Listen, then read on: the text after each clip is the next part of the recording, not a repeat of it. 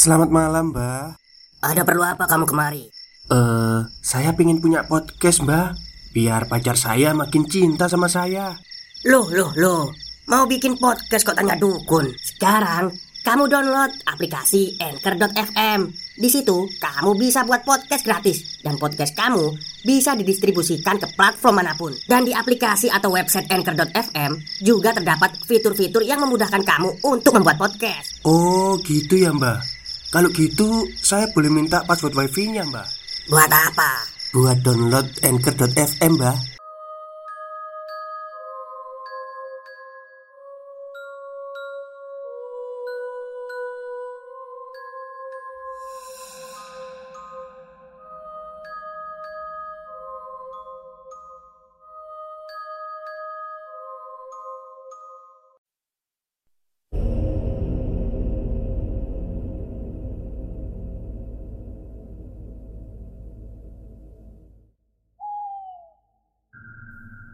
Assalamualaikum warahmatullahi wabarakatuh. Halo semuanya. Jumpa lagi dengan saya Chow Sing Sing Kurator dari podcast Horror Night Story. Halo, apa kabar semuanya? Semoga kalian semua sehat-sehat ya. Dan seperti biasanya pada siang hari ini saya kembali Dan akan menghadirkan sebuah kisah mistis untuk kalian semua Kisah mistis kali ini saya datangkan lagi dari treat horornya Omah Suwung Yang menceritakan tentang misteri kamar sebelah dari sebuah kos-kosan. Oke, daripada kita berlama-lama Mari kita simak ceritanya. Ini cerita waktu aku masih SMP kelas 2 aku ngekos bareng kakakku. Kosnya cukup jauh dari sekolahanku. Masih naik angkutan untuk sampai di sekolah. Kebetulan pemilik kos kenal sama orang tuaku. Jadi kami dapat harga yang murah lah waktu itu. Kosan itu terdiri dari empat kamar dan saling berhadapan. Kamar pertama dihuni oleh seorang wanita atau mahasiswi. Kamar kedua dihuni pasangan suami istri. Tapi keduanya jarang di kos karena sibuk bekerja. Dan kamar ketiga tidak berpenghuni. Aku sama kakakku tinggal di kamar keempat. Kakakku jarang tidur di kos. Lebih sering di mes tempat kerjanya. Jadi, aku seringnya sendiri. Seminggu sekali kakakku sering nginap di kosku, sekalian nengokin sama ngasih uang jajan. Kakakku ini cewek ya, jadi jangan salah paham dulu. Udah mandiri dari sekolah sampai dapat kerjaan, jadi orang tua pasrah aja lah sama kakakku ini. Orang tuaku tinggal di kampung masih pelosok jauh lah dari kota. Jadi, aku ikut kakak. Kalau pas nginep di kos, besoknya berangkat sekolah bisa bareng. Sekalian, kakak berangkat kerja. Pokoknya, kakakku itu orangnya struggle banget lah. Jadi tulang punggung keluarga. Dan untungnya dia juga gak neko-neko. Cuman ada satu lagi keanehan. Suka lihat yang gak kelihatan. Tapi dasar orangnya pemberani sih. Jadi gak takut malah diajakin ngobrol. Maklum Kakakku lahirnya Jumat Kliwon. Pas banget tuh Disukai sama makhluk gaib. Oh ya Kakakku bernama Senja. Lengkapnya Senjawati Ningrum Dulu lahirnya menjelang matahari tenggelam. Jadi orang tua ngasih namanya itu Senjawati. Aku kenalin diri juga ya. Namaku Puspita Ningrum Kalau nggak salah artinya itu bunga. Ya orang tua aku lah yang ngasih nama. Udah semingguan lebih aku tinggal di kos. Awalnya nggak bisa tidur. Keinget mama di rumah. Karena sekolah tetap muka sudah mulai jadi jauh lah sama mama. Huh, sepi. Mana kakak nggak datang ke sini? Jadi pengen nelpon mama. Gerutuku dalam hati. Akhirnya aku comotlah HP yang ada di meja belajar. Kring, kring. Aduh, lama nian nih mama ngangkatnya. Mana sih mama? Kesalnya aku. Mama nggak segera mengangkat telepon. Halo, assalamualaikum dek. Telepon tersambung. Terdengar suara berat dari balik sambungan telepon. Ih, mama, lama nian ngangkatnya. Lagi apa, mak? Jawabku dengan kesal, tapi seneng deh dengar suaranya mama. Masak? Mama lagi masak, dek Sama siapa, dek, di kos? Kok mama dengar ada suara rame? Sendirian kok, mak Suara siapa, mak? Gak ada orang di sini, cuma aku sendiri Itu ada yang ketawa-ketawa Kawanmu bukan? Ujar mama mencoba perjelas apa yang didengarnya Ih, mama ada-ada aja Nakut-nakutin Aku celingukan melihat sekeliling kamar. Tidak ada siapa pun di sana. Waktu masih menunjukkan pukul tujuh malam. Hilir mudik kendaraan juga masih terdengar. Tukang nasi goreng juga masih lewat. Masa apa, Mak? Bapak ke mana, Mak? Tanya aku pada Mama Sengaja aku alihkan obrolan Biar mama nggak nanya yang itu lagi. Jadi takut aja Karena aku sendirian di kos. Mbak Linda Mahasiswa yang kos di kamar pertama lagi pulang kampung. Sementara Mas Pras sama istri yang tinggal di kamar kedua Kalau balik kerja pasti malam banget. Mereka kerja di pabrik yang ada shift malamnya Buju Buneng, sendirilah aku. Gumamku saat itu. Buju Buneng apa dek? Mama tanya lagi dari balik telepon. Aku tercekat dengar suara mama. Lupa kalau masih teleponan. Eh, Boneng, bukan mak. Itu loh, mama masa apa? Kan belum dijawab tadi. Ujarku sembari menahan tawa Karena buju buneng tadi Mama masak sayur nangka kesukaanmu Sama goreng ikan asin Terus dikasih sambal terasi. Wah Mama ini ngiming-ngimin aku ya? Kalau bapak ke mana mak? Bapakmu lagi di luar tuh Lagi ngobrol sama pamanmu. Mama panggilkan. Udahlah nggak usah mak. Biar aja. Mama makan dulu. Aku mau lanjut belajar Iya dek Sebelum tidur jangan lupa doa ya. Udah makan kan dek? Udah mak. Jawabku singkat. Ya udah. Mama matikan teleponnya ya. Iya mak. Sekitar tiga detik Mama gak segera matikan telepon. Mak Kok gak dimatiin teleponnya? Sebentar. Kok Mama kayak dengar ada suara orang ya? Beneran kamu sendirian?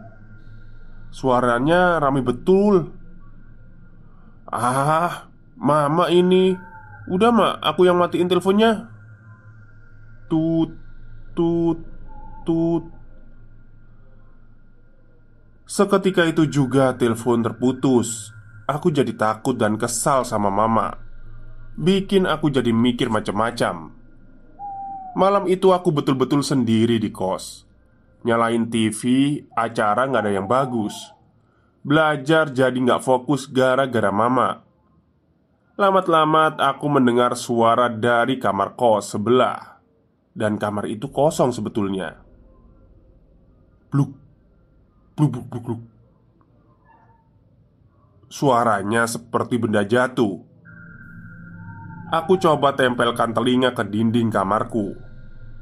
Suara itu mirip suara bola yang jatuh.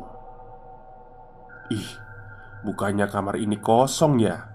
Batinku Takut campur kepo lah aku waktu itu Mana suara itu terus-terusan Habis itu ada suara cewek nangis pula Tek tek tek tek Aduh, ada apa pula itu? Suara tokek ikut-ikutan.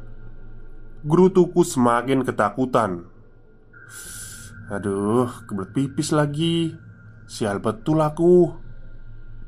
Di kondisi limit begitu biasanya panggilan alam sering gak sinkron sama keadaan. Pokoknya menyebalkan lah Apa boleh buat? Aku harus buang nih air Biar berkuranglah bebanku.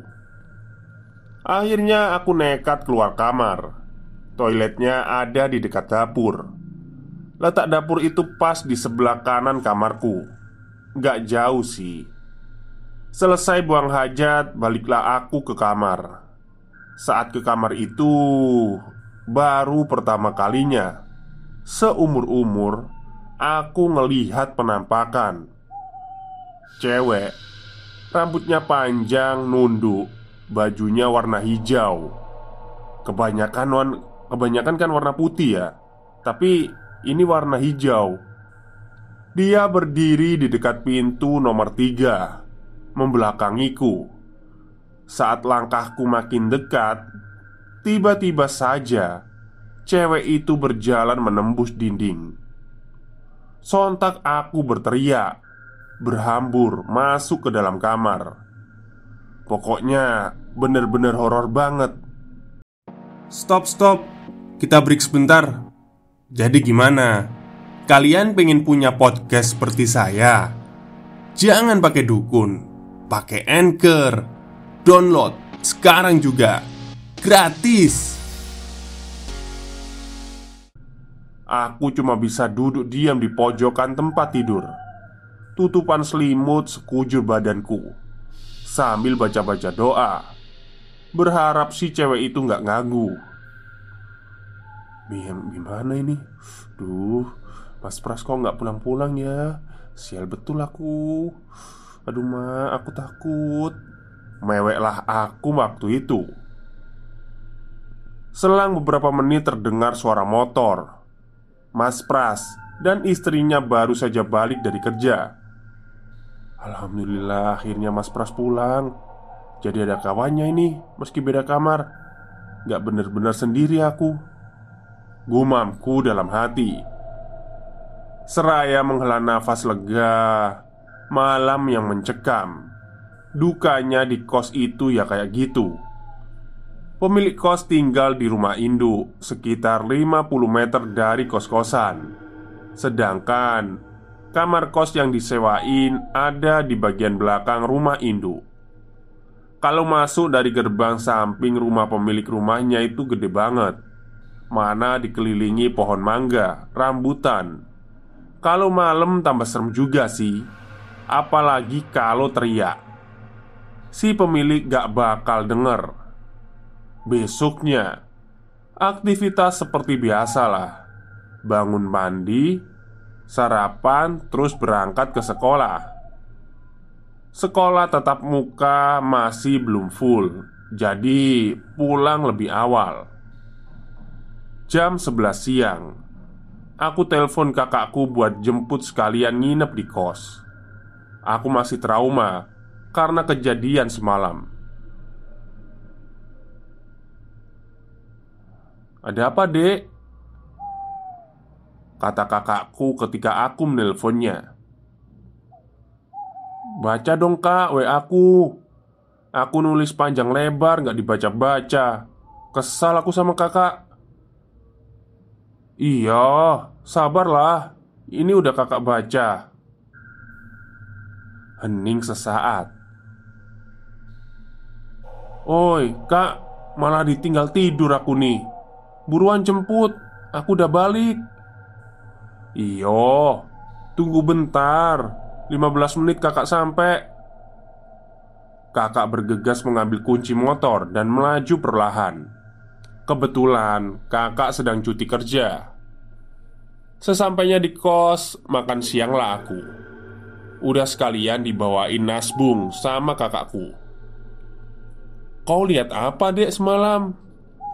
Tanya kakak perempuanku Sambil rebahan di kasur Ya itu kak. Yang aku WA sama kakak tadi. Kakak cuma diem saja. Nggak komentar apa-apa. Aku tetap lanjutin makan siangku. Lapar berat. Semalam nahan lapar gara-gara lihat cewek itu. Oh Namanya Rena itu dek Yang kau lihat semalam. Celetuk kakak tiba-tiba Kasihan dia dek. Gak mau ganggu orang. Cuma pengen ngasih tahu Kalau dia mendiami kamar sebelah. Ternyata kakakku berhasil komunikasi sama cewek itu. Namanya ternyata Rena. Rena yang malang.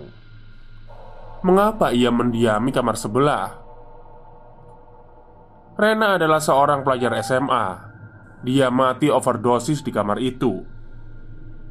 Masa SMA membuatnya salah pergaulan. Seringkali Rena mengajak kawan-kawan satu gengnya party di kamar itu. Bikin berisik juga. Pokoknya mereka asyik dengan dunianya sendiri. Nggak peduli sama sekitarnya. Senda gurau sampai tengah malam Hingga pada suatu ketika, seorang kawannya ada yang pakai obat. Terjebaklah Rena dalam lingkaran pertemanan yang buruk itu. Bujuk rayu kawannya menyebabkan Rena menjadi pecandu. Sebetulnya, dia ingin sekali melepaskan dari ketergantungan itu. Namun, saat ada di kondisi sakau, Rena sudah nggak bisa menahan dirinya. Tubuhnya menggigil seperti orang demam. Kalau udah gitu, Rena sering bolos sekolah. Karena kecanduannya itu juga menyebabkan mentalnya up and down, jauh dari keluarga. Emang banyak godaannya. Harus bisa jaga diri dari segala hal buruk, apalagi milih teman. Salah-salah bisa fatal. Hingga akhirnya Rena ditemukan dalam kondisi sudah meninggal dunia Matanya terbelalak Dengan mulut yang menganga. Setelah kejadian meninggalnya salah satu penghuni kamar Kos itu sempat kosong dan terbengkelai Karena banyak yang memilih pindah kos. Pemilik kos itu akhirnya menjualnya dengan harga yang murah. Akhirnya Dibelilah tanah itu sama kawan orang tuaku yang sekarang ini Semua bangunan diratain sama rak tanah. Dibangun lagi jadi empat kamar. Yang tadinya ada sepuluh kamar Akhirnya cuma dibikin empat kamar. Kawan orang tuaku juga sempat mendatangkan seorang kiai untuk mendoakannya. Mendoakan arwah Rena yang masih penasaran. Penyesalan yang datang terlambat untuknya Apakah Mbak Linda dan Mas Pras juga sering melihat penampakan? Mereka lebih dulu tinggal di kos itu Mbak Linda terhitung enam bulan tinggal di situ Dan Mas Pras beserta istrinya hampir setahun di situ Alasan mereka sih sama karena murah Kamar lumayan lebar dan fasilitas tempat tidur, kamar mandi ada di dalam. Cuma kamarku doang lah. Yang gak ada kamar mandi dalamnya. Karena lebih dekat dari dapur. Jadi gak perlu kamar mandi dalam. Berdasarkan kesaksian Mbak Linda Dia juga sering mendengar suara cewek nangis. Asalnya pasti dari kamar nomor tiga. Tapi beliau tidak begitu menghiraukan Prinsip Mbak Linda bisa dituduh juga sih. Tapi nggak semua orang seberani Mbak Linda. Selama kita nggak ganggu mereka Mereka juga nggak akan ganggu kita Kata Mbak Linda. Suara itu cuma kedengar tiap malam-malam tertentu saja. Sedangkan Menurut Mas Pras dan istri selama tinggal di situ Mereka sering ngedengar ada suara rame Tengah malam dari kamar nomor tiga. Persis seperti mama aku. Waktu aku ngomong di telepon Katanya ada suara rame-rame. Padahal nggak ada siapa-siapa. Tadinya istri Mas Pras sempat minta pindah kos Tapi Mas Pras berusaha meyakinkan istrinya Untuk sering mendoakan mereka yang meninggal penasaran. Insya Allah mereka nggak akan mengganggu Mikirnya Cari kos murah dengan fasilitas lengkap itu susah. Jadi lebih memilih bertahan di situ. Terus gimana dengan aku? Kak, aku mau balik aja lah. Takut aku tinggal di kos ini. Kakak juga jarang nginep di sini. Kak Rena menyudahi obrolan batinnya dengan Rena Yang aku ceritain soal Rena berdasar cerita kakakku saat berkomunikasi dengannya. Singkat cerita, aku pindah kos lah di dekat tempat kerja kakak. Kebetulan ada kos untuk anak sekolah seperti aku yang masih unyu-unyu. Hari Minggu setelah pamit sama pemilik kos Bebereslah kami di kamar. Eh Aku malah ngedenger ada suara. Makasih ya kak Udah nyeritain kisahku Aku menyesal Ya, siapa pun kamu, aku doakan semoga tenang di sana. Al-Fatihah. Oke, itulah cerita singkat dari treat horornya Omah Suwung yang menceritakan tentang penghuni kos yang jadi arwah penasaran gara-gara narkoba ya. Ya mungkin dia dapat narkoba itu dari naga hitam atau laba-laba merah itu ya Yang di film Serigala Terakhir 2 Baik mungkin itu saja Untuk malam atau siang hari ini Kurang lebihnya saya mohon maaf. Wassalamualaikum warahmatullahi wabarakatuh.